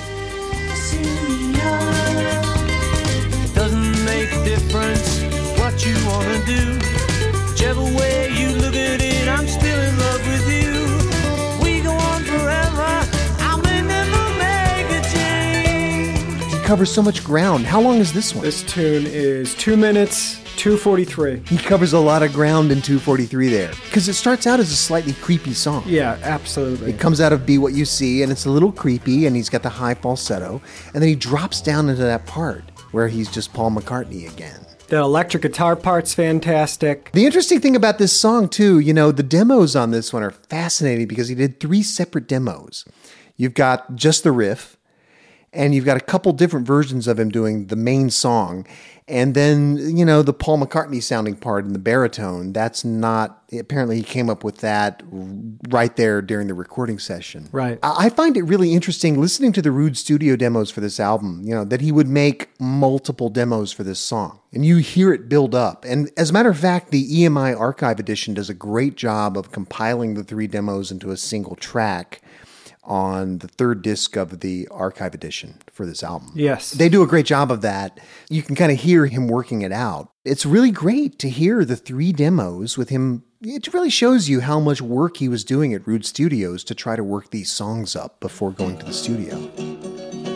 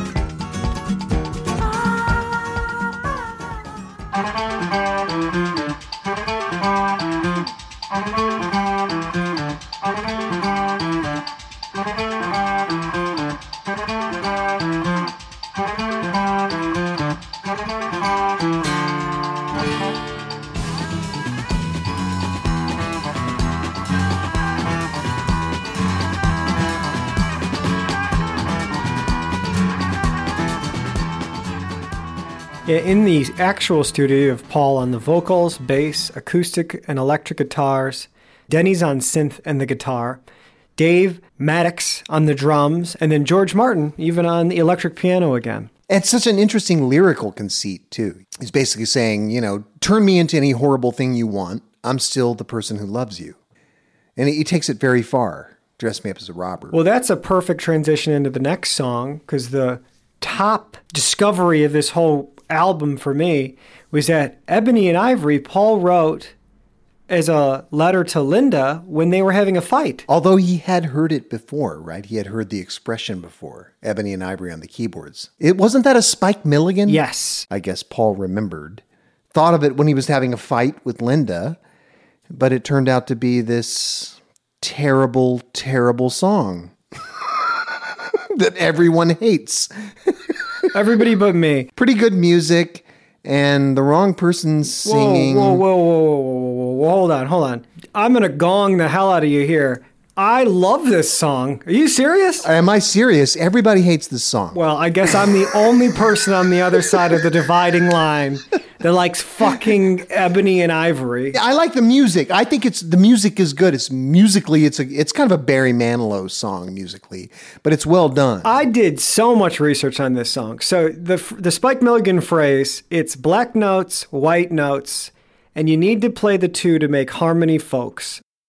So this that phrase was popularized by a guy named James Aggrey in the 1920s, inspiring the title of the Pan-African journal The Keys. This phrase they can trace it back to the 1840s. So this goes way back. This has historical context. Ebony and ivory live together in perfect harmony, side by side on my piano keyboard. Oh Lord, why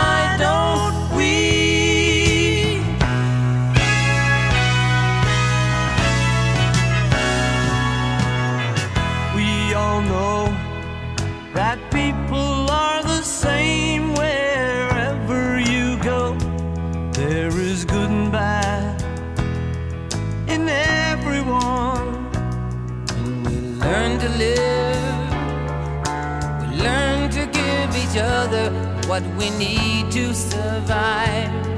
Together musically, I think it's a beautiful song. There's nothing wrong with it musically. I mean, it's like I say, it's kind of a Barry Manilow sort of adult contempo type thing, but it's it's fine. Maybe I'm just jumping on the anti Ebony and Ivory bandwagon here, but I just think it's trite. I was watching the video before we got together tonight and thinking the video was kind of cool. I have to admit the video is better than the song in a way. And they recorded their parts separately. It's fucking cool, man. Get this too. Ebony and Ivory was banned in South Africa by the South African Broadcasting Corporation during the apartheid era. I now I like it. Now I like the song. Yeah, it was banned. It's the only McCartney solo career release to be banned like this. The official reason it was because Stevie Wonder accepted his 1984 Academy Award for Best Original Song. That's right, Best Original Song. In the name of Nelson Mandela, and they're like, nope, this is gone. It's not. Can't play this one no more.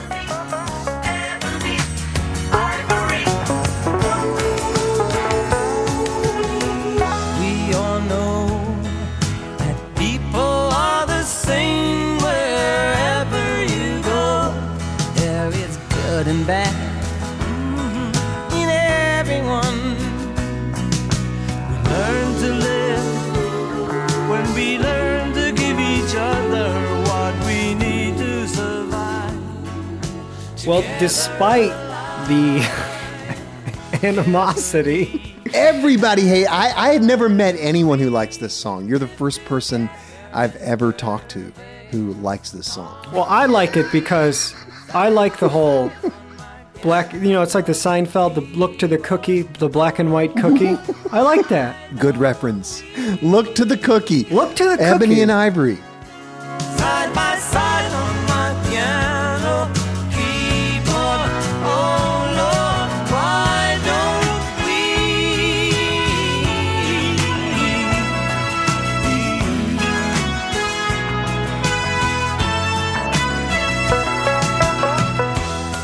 This thing spent seven weeks at number one on the Billboard Hot 100. It was the fourth biggest hit of 1982. For McCartney, the song's run at the top of the charts was the longest of any of his post Beatles work, the second longest career wise behind Hey Jude.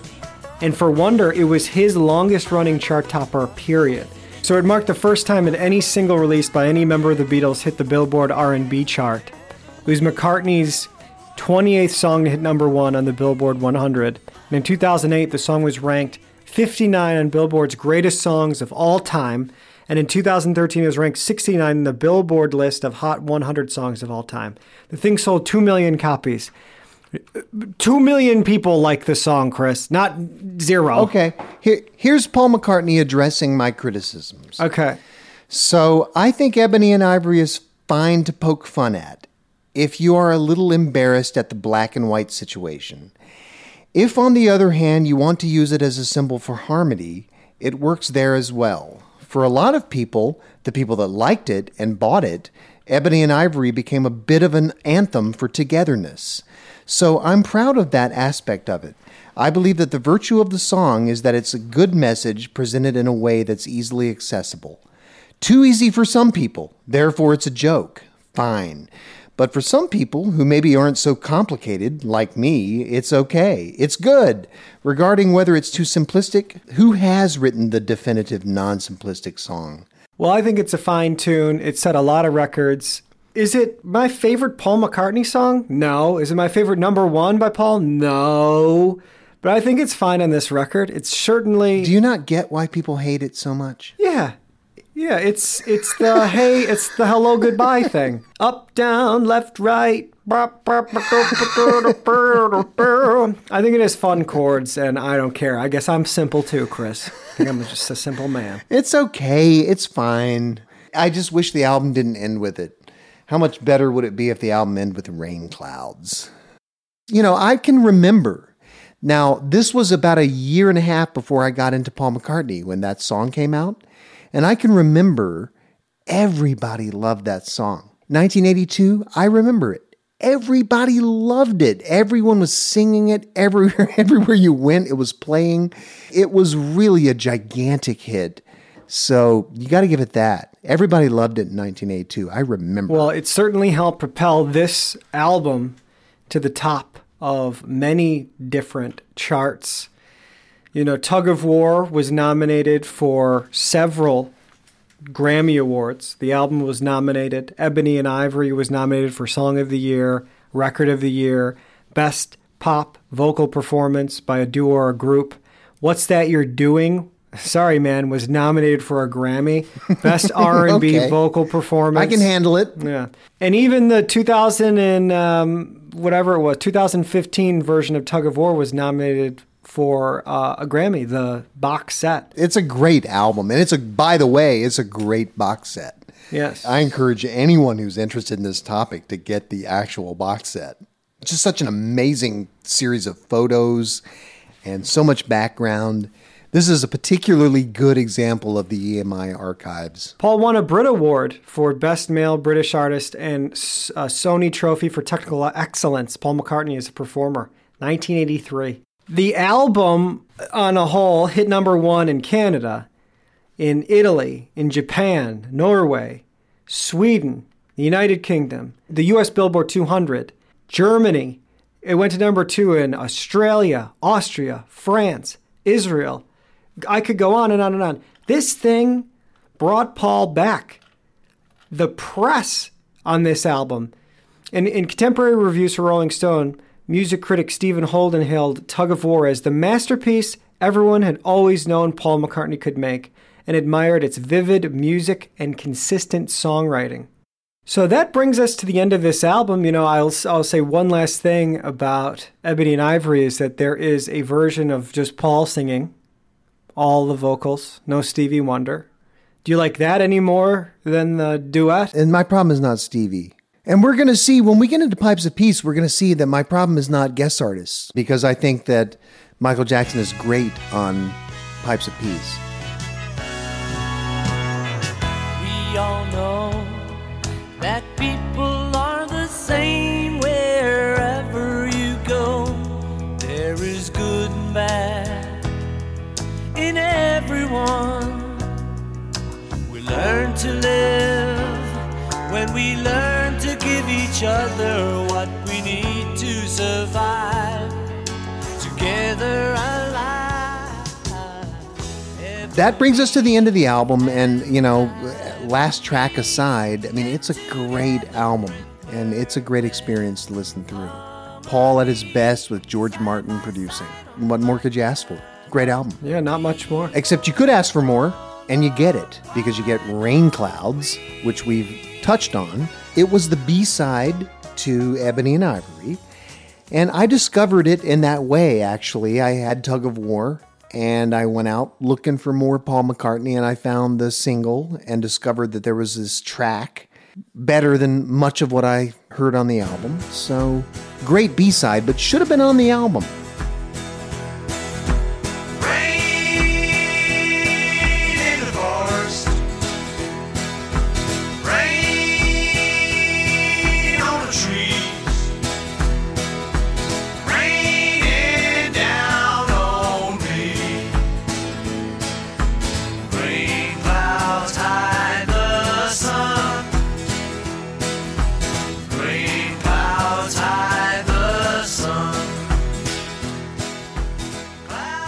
A case where we could easily replace What's That You're Doing with Rain Clouds, and I think we'd have a better album. We'd have, uh, it'd be three minutes shorter, but it'd be a better album.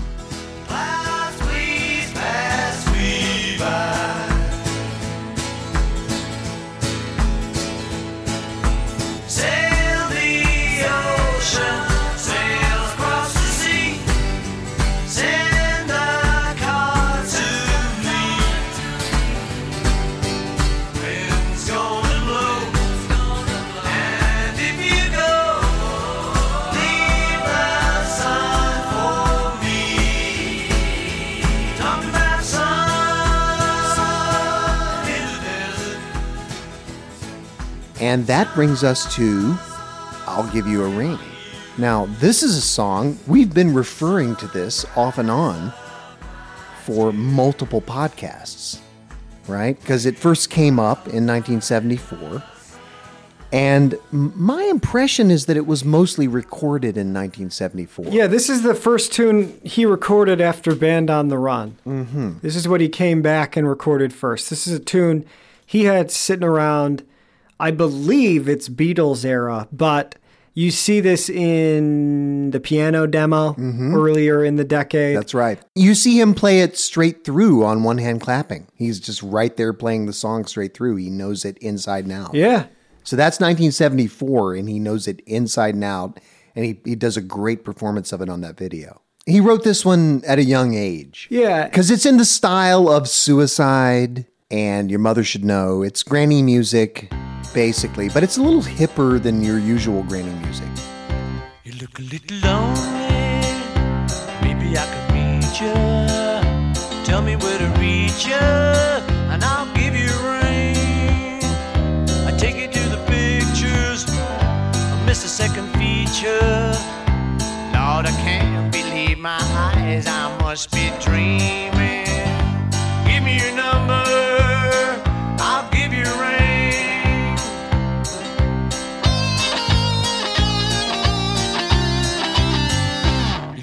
Little hungry. Maybe I could take you. Tell me when to wake you, and I'll give you a ring. I take you to the restaurant. We're looking at the menu. Lord, I can't believe my eyes. I must be dreaming. Give me your number. I'll give you a ring. Now, the clarinet parts on this were played by a guy named Tony Coe, C O E. And this is a chance for me to correct a mistake from an earlier episode. When we were talking about McGear, the album by Mike McCartney from 1974, Yeah. we were talking about the song Leave It. And it has a wacky saxophone part on it. And as a matter of fact, I'm going to play a little bit of that wacky saxophone part here.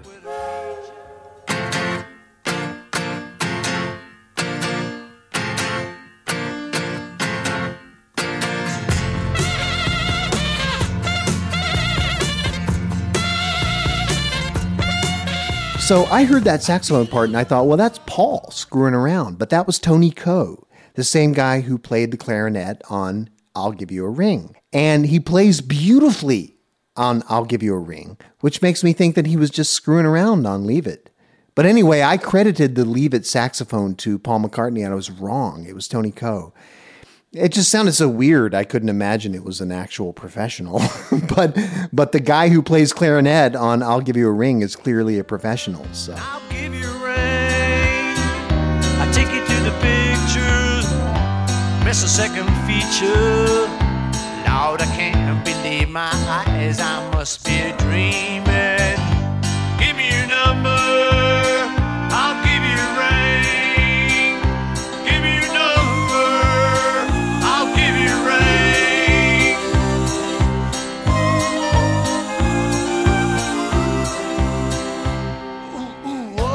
Yeah, so this song is great. It has a great chord progression. I think the lyrics are clever. You pull those out. Know, I'll, I'll give you a ring. The twist at the end, he's giving somebody not a phone call, but an actual wedding ring, right? It would have made a better Beatles song or like a Wing song, and I understand why he made it into a B side. I still think he could have snuck this on the album. on the Isle of Montserrat. No, I never shall forget. Just a country boy, a guitar, and a song. You invited me in, and you've treated me like kin, and you've given me a reason to go home. My old friend, thanks for inviting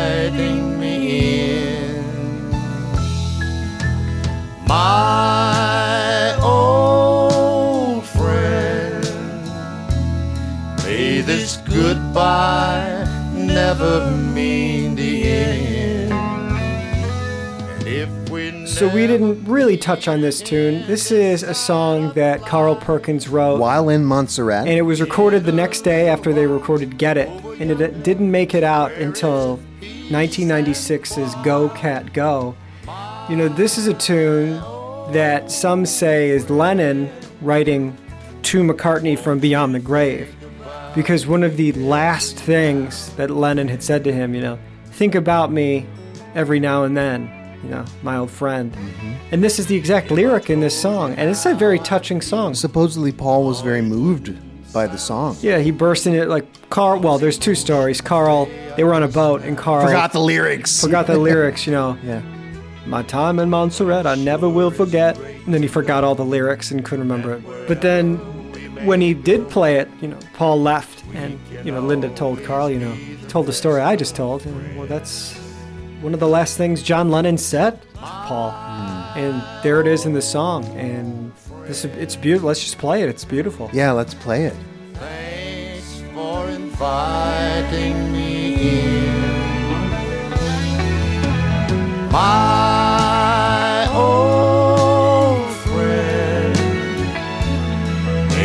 this goodbye never mean the end. And if we'll never meet again this side of life, in a little while over yonder where is peace and quiet my old friend won't you think about me every now and then.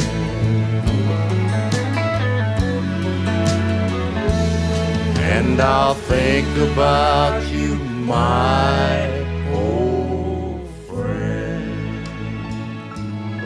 And that's uh, a 100% Carl Perkins song, but you do have Paul singing backup vocals. It would have been great if they had just put this as a B side or even put it on the album too, but it's all right. I could take it on the album.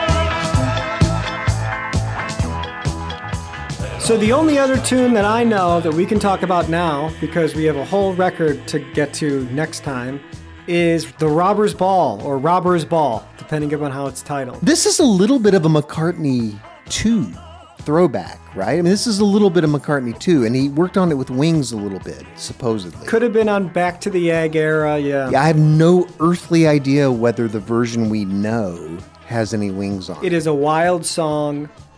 I have no idea the, of the inspiration for it. It's insane. I can't point to another thing in Paul's canon that's like this.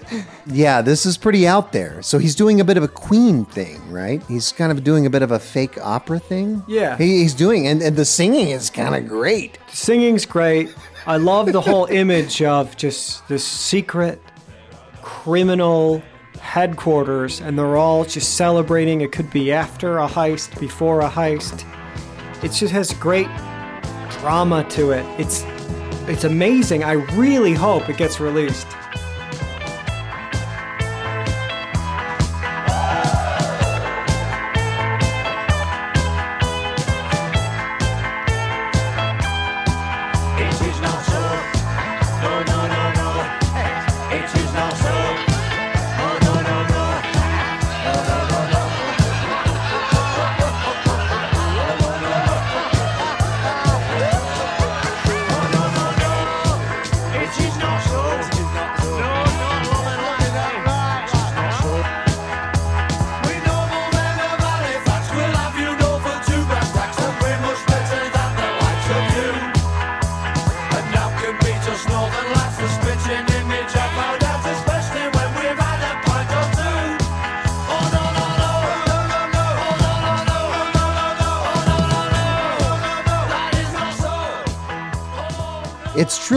Electronic too. I mean, it's really of the McCartney 2 era, but it is post McCartney 2. So he worked on it with Wings. We don't really.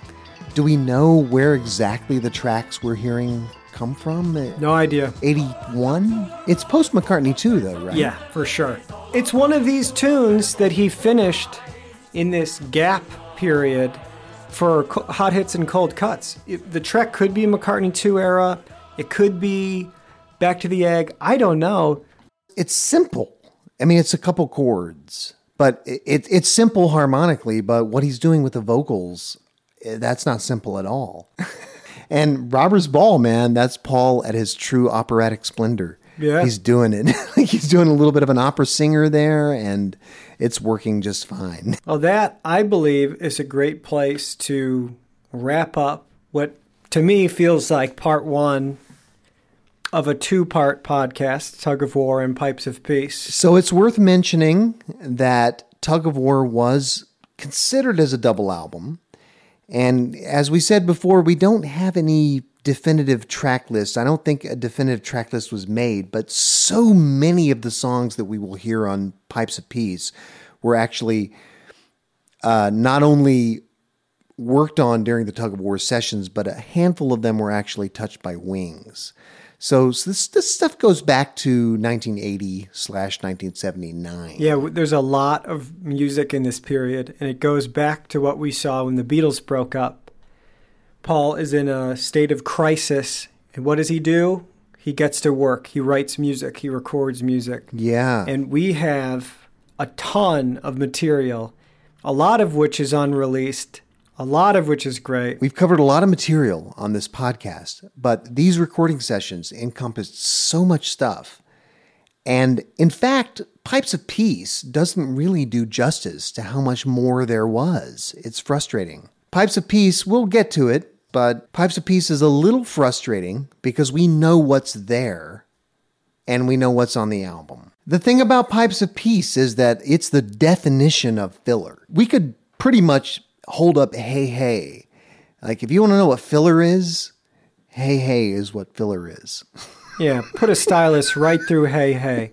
Put Ode to a Koala Yeah. Bear on that. But anyway, we're getting ahead of ourselves. I just saw a strange poll that had people listing what they would like to see on a Tug of War Pipes of Peace double album. Yeah. Do you know that Ode to a Koala Bear was dead last? That doesn't make any sense at all. I just think people must not know the song. What a great song. And Rain Clouds was really low, too. Yeah. Well, anyway, It's a great record. This kicks off Paul McCartney as a solo artist. We'll follow him into the present day from this point. We enjoyed ourselves on this one a lot. And this is, you know, this is what the podcast is about albums like this, you know, the moments where Paul really shines. So Tug of War finds Paul McCartney post Wings, kicking off his solo career with one of the best entries in his entire catalog. We are setting sail into uncharted territory. We don't have John Lennon anymore. We're going to see a lot of good decisions. We're going to see a lot of bad decisions, but we're going to have a lot of fun. Paul gets real weird from here and still has chart success. We look forward to catching up with you on the next podcast for Pipes of Peace. And we're going to end this episode with a little preview of what we have coming on Pipes of Peace.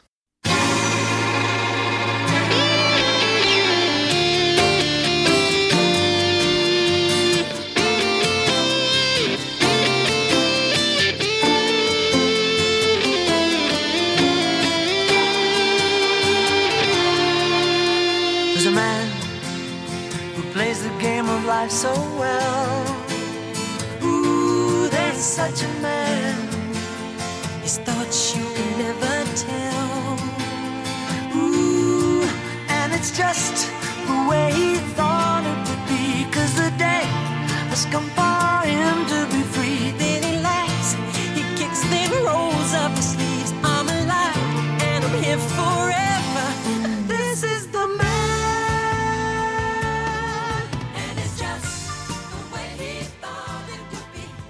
Our theme music is Martha, My Dear by John Lennon and Paul McCartney, realized by Ryan Brady.